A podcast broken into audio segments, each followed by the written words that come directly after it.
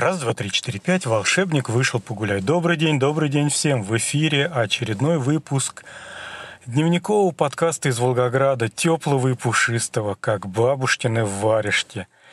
И я в очередной раз сижу под дверьми Волгоградского мясокомбината, жду свою супругу с работы.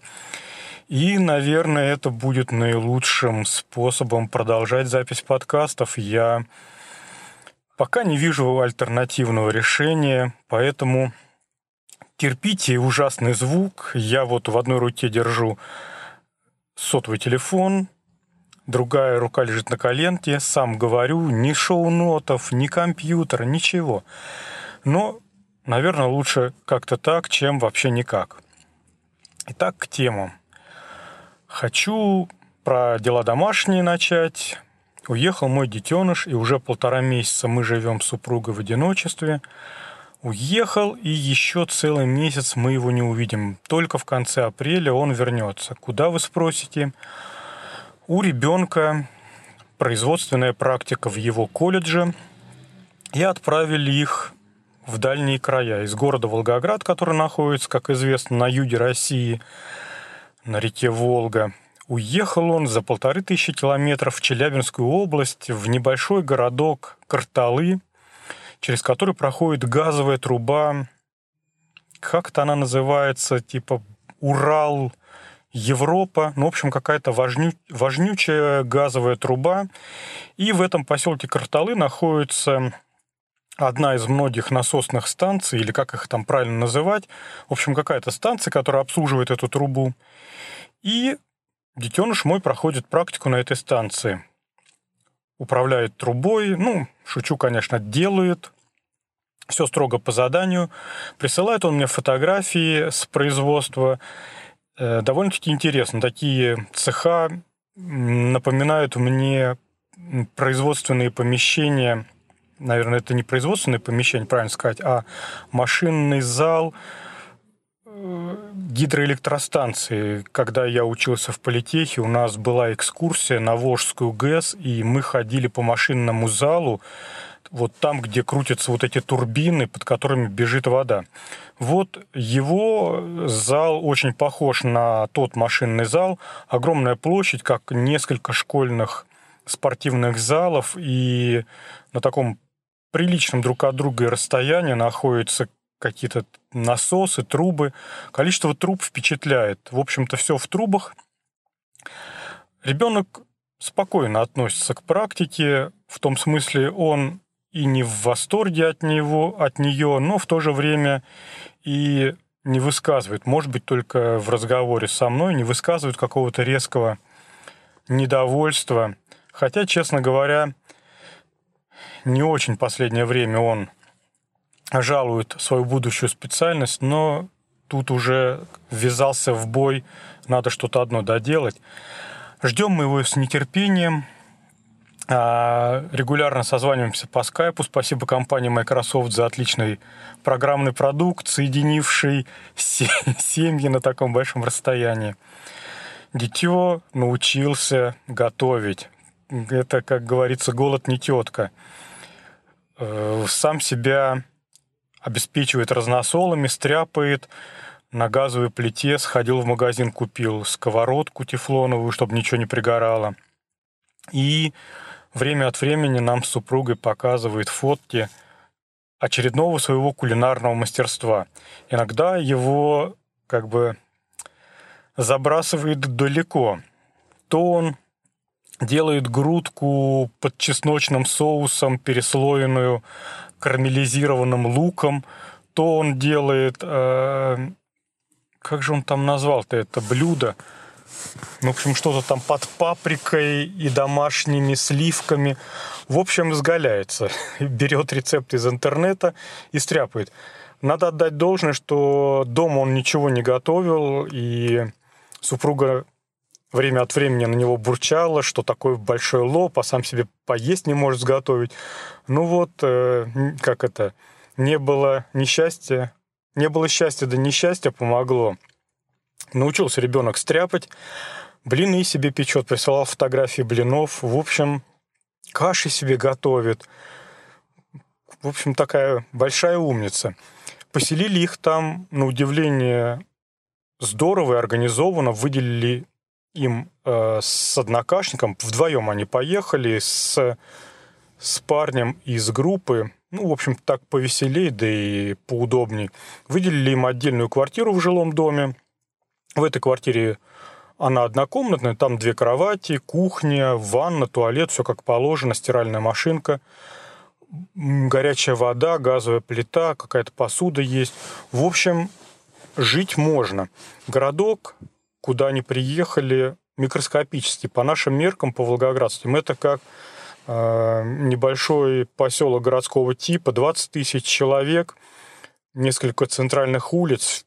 Основная работа, где люди работают, это либо вот эта перекачивающая насосная станция, либо большая железнодорожная ветка, через которая лежит внутри этого городка. Погода примерно аналогичная нашей. Продержалась весь февраль и март, и практически там разница была 1-2 градуса. Но вот начиная с марта там влупили морозы. У нас уже зеленая трава, я вот гляжу, сейчас сижу, глазами гляжу, зеленая трава появилась, почки готовы вот-вот распуститься со дня на день. Детеныш отчитывается, что у них заморозки до минус 12, минус 18. Сам там себе жизнь обустраивает, по магазинам ходит, зарплату им платят. Зарплату им платят аванс тоже, ну, 2 раза в месяц. Сперва аванс, потом зарплату. Сколько же он говорил? 14 тысяч рублей в месяц им, практикантам, положили оклад. Плюс, начиная со 2-го месяца, по-моему, какая-то небольшая премия. На работу их автобус возит. Ну, в общем, организовано классно, практика неплохая. И на предприятии они дурака не валяют, а, по крайней мере, их наставник дает им задание во все пальцем потыкать и все попробовать, все, что положено. Мне нравится. По крайней мере, человек будет четко представлять, что если он не передумает идти по специальности, то с чем его дальнейшая жизнь будет связана. Это, в общем-то, полезно. Приедет он в конце апреля, мы уж с супругой истосковались, она иногда сидит такая: давай позвоним детенышу. Ну, конечно, как же, да я и сам скучаю. Переходя к следующей теме, следующая тема по работе. Сейчас большая загрузка и у меня, и у моих коллег, у моих сотрудников. Получили мы, слава богу, большой проект от нашего заказчика, и нам надо до конца мая написать огромную программу, ну, не такую уж огромную, иначе до конца мая мы бы точно не справились, но большую программу, которая будет заниматься передачей данных из одной системы в другую систему. Что делать, нам понятно, как делать, тоже понятно, делаем мы вовсю. Ни на что другое времени не хватает. Все откладываем, звонят клиенты, если это требует какого-то внятного, вдумчивого разбирательства, к сожалению, приходится отказываться. И я понимаю, что по-хорошему бы человека принять, пусть бы он этим занимался, но готового я вряд ли сейчас возьму, который бы перехватил бы все это дело и на себя бы взвалил вот таких клиентов. А молодого взять, которого учить, я буду его только учить. Совершенно такая патовая ситуация, когда и нового сотрудника не обучить, и старого вряд ли я возьму. Предложил я старому знакомому поработать у нас. Он что-то подумал и сказал, что не хочет. Поэтому дел полно, работаю даже по выходным и по вечерам после работы. Ну, благо станок маленький, можно с ним куда угодно. Я имею в виду про ноутбук. Из рабочих тем еще хотелось...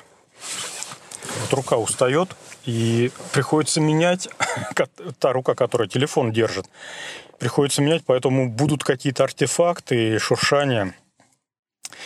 Из тем тоже рабочих, но я в эту драку не ввязался, хотя внимательно за ней слежу. В Российской Федерации регулятор, налоговая инспекция в очередной раз выдвинула требования по организации бизнес-процессов у коммерсов, и в этот раз это требование передавать всю информацию о кассовых чеках, которые оформляются во время розничной продажи, всю информацию передавать в налоговую инспекцию. Не напрямую через аффилированные лица, эти лица теперь называются операторы фискальных данных, их в Российской Федерации будет 5-8, не знаю, кто, ну пока их вроде бы 5, но, наверное, еще двое-трое точно откроются.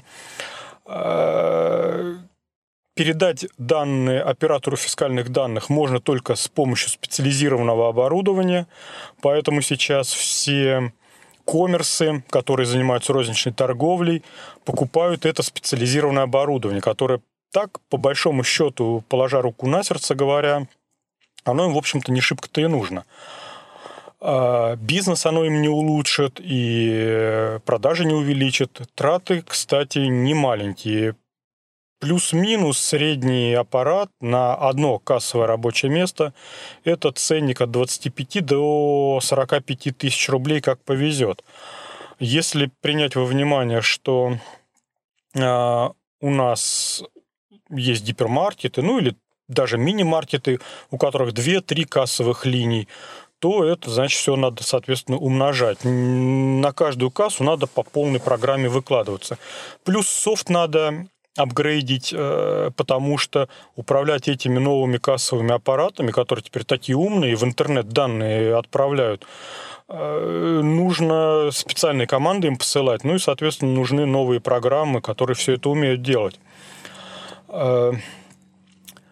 Из интересного факта, который мне изнутри виден, а вы, может быть, даже не догадываетесь, то, что срок, в продолжении которого необходимо поменять кассовые аппараты вот этим всем коммерсам, назначен не такой уж и большой. Его поделили на порции, ну, то есть там с 1 февраля одни должны были начать что-то делать, с 1 апреля другие, с 1 июля третьи, потом в 2018 году еще кое-кто должен что-то сделать. Вот, несмотря на такую разбивку по срокам, разумеется, все тянут до последнего, это все как бы само собой разумеется. В результате этого в Российской Федерации острейший дефицит вот этих железок, этих кассовых аппаратов. Но если сами кассовые аппараты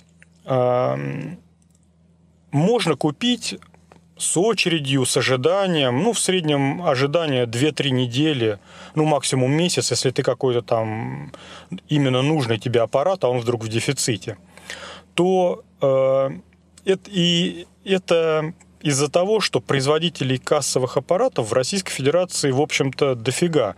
Я вот сейчас только на память вспомню 4 или даже 5 производителей. То в каждый кассовый, вот в этот новый умный кассовый аппарат, который отправляет данные в налоговую, в каждый кассовый аппарат встраивается такой блочок, который называется фискальный накопитель. Это очень упрощенно говоря, флешка с криптозащитой, которая не позволяет модифицировать внутри себя данные, либо считать их, ну, либо записать новые, не имея там определенных ключей. Так вот, если фискальники, ну, вот эти кассовые аппараты производят много фирм, то фискальные накопители производит одна фирма, аффилированная с государством, это какое-нибудь унитарное госпредприятие типа там «Звездочка». Я сейчас сильно утрирую, конечно, не какая-то не «Звездочка», но это что-то, это какая-то организация должна быть шибко сертифицирована ФСБшниками, потому что внутри этого фискального накопителя находится криптосистема, и если эти ключи утекут, ключи, с помощью которых можно произвести запись и чтение с этого фискального накопителя, они держатся в строжайшем секрете, запаролены, упрятаны в контейнер, ну, в общем, там мам не балуйся. Так вот, если эти ключи вдруг, не дай бог, утекут, что очень легко реализовать в коммерческих организациях, если, например, отдать производство этих фискальных накопителей обычным коммерсам. Так вот, в 5-й раз повторяюсь, если эти ключи утекут, то грош цена всей этой истории. Любой маломальский хакер сможет сделать устройство и написать простейшую программку, с помощью которой коммерс в конце рабочего дня, в конце смены будет подключаться к этому фискальному накопителю и вместо выручки там, в 10 тысяч рублей, ну что-то это я мало сказал, ну там в 60 тысяч рублей выручка такого небольшого магазинчика на отшибике, вместо выручки там, в 60 тысяч рублей он будет ставить себе выручку в 5 тысяч рублей, чтобы и внимание особо не привлекать. Ну и в то же время не показывать большую выручку, потому что как бы всем известно, что налоги у нас платятся от прибыли, и эту прибыль показывать коммерсам страсть как не хочется. Так вот, эта организация, условная «Звездочка», унитарное предприятие, она катастрофически не справляется с объемами заказов этих фискальных накопителей. Если сказать просто... Их просто нету. Вот сейчас выйдете на улицу, крикните «хочу фискальный накопитель», а в ответ вам тишина. И начните обзванивать поставщиков торгового оборудования, вам в лучшем случае пообещают передать, отгрузить их там через месяц. Дефицит страшнейший. Те, у кого они есть, делят их на своих клиентов, как золото, на вес золота. То есть я сам своими глазами видел, у меня дружеские давние отношения с одной из волгоградских фирм, которая занимается как раз вот автоматизацией розницы, работает вот по этому торговому оборудованию. И я видел, как технический директор, мой давний знакомый, делит 20 штук фискальных накопителей, которые у него есть в наличии, между, ну, условно говоря, 200 жаждущими их получить. И, разумеется, он там в первую очередь выделяет тем, кому там вот по-другому нельзя, иначе все остановится. Но, в принципе, плюс-минус у всех такая ситуация. В общем, ситуация очень, очень сложная. На фоне такой сложной ситуации, разумеется, появляется море жуликов, и сейчас по рынку вот этого торгового оборудования, по рынку онлайн-касс ходит такое количество вранья, такое количество всякой неведомой шняги и подлога, обмана. Фирмы, которые торгуют торговым оборудованием, сейчас потирают руки и косят бабло. Очень много сейчас на этот рынок пришло таких, как бы сказать-то, спекулянтов от слова не в смысле, что человек дешево покупающий, дорого продающий, а в смысле, наверное, спекулянт неправильное слово, пришли люди, которые хватаются за горячие темы, отрабатывают их и бросают такие сессионные коммерсы, которые лишь бы бабло срубить. Они видят то, что сейчас это горячая тема, вот они, значит, в нее подписываются, она там в 2018 году закончится, они с нее благополучно слезут и перейдут на другую тему. Я в этой вакханалии, не знаю, то ли к сожалению, то ли к счастью, не участвую. Элементарно с тем проектом, который мы получили, это просто нереально, этим надо заниматься, только этим надо заниматься, и не получится объединять две вещи. Но, с другой стороны, я как идеалист и мечтающий рано или поздно построить коммунизм, понимаю, что выкручивая руки, точнее, даже не так, принимая участие вот в таком глобальном выкручивании рук коммерсом, будучи одним из винтиков вот этого аппарата по выкручиванию рук, быстро коммунизм не построишь, все это только отдаляется. Поэтому я для себя вот такую отмазку, успокоение придумал, что я в этом участие не принимаю и, в общем-то, большой молодец. Хотя, конечно, сейчас... У ребят жатва идет просто капитальная. Зарабатывают, каждый день им приносят миллионы. Потому что у коммерсов, у розничных магазинов альтернатив особых нету. Либо они торгуют, используя новые кассы, либо они просто закрываются и не торгуют. Разумеется, каждый находит, наскребает эти деньги. Я думаю, может, я окажусь прав или не прав, но я думаю, что будет такой своеобразный отскок в конце 2018 года, когда кончатся все последние сроки, и все, кто должен был все последнее купить, наконец-то купил. У этих коммерсов потом будет такое четкое отторжение в плане покупки торгового оборудования. Они будут обходить за 150 километров любую фирму, которая занимается торговым оборудованием, и уж точно не будут больше деньги вкладывать после таких сумасшедших неимоверных расходов. Что-то я долго на эту тему разговорился, пора закругляться. Под занавес, пока супруга еще не пришла, хотя, гляжу, народ уже с мясокомбината выползает. Под занавес хочу похвастаться. Музыкальная страничка.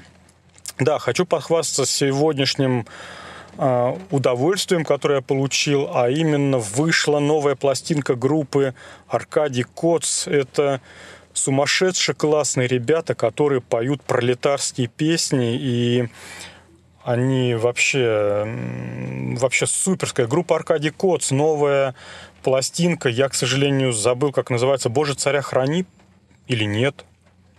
Забыл, как называется. По-моему, «Боже, царя храни». Написано, что это «Епишка», то есть там не очень много песен, хотя их там около 8. Вполне себе уже как бы мини-альбом. Ну, кстати, «Епи» — это и есть мини-альбом.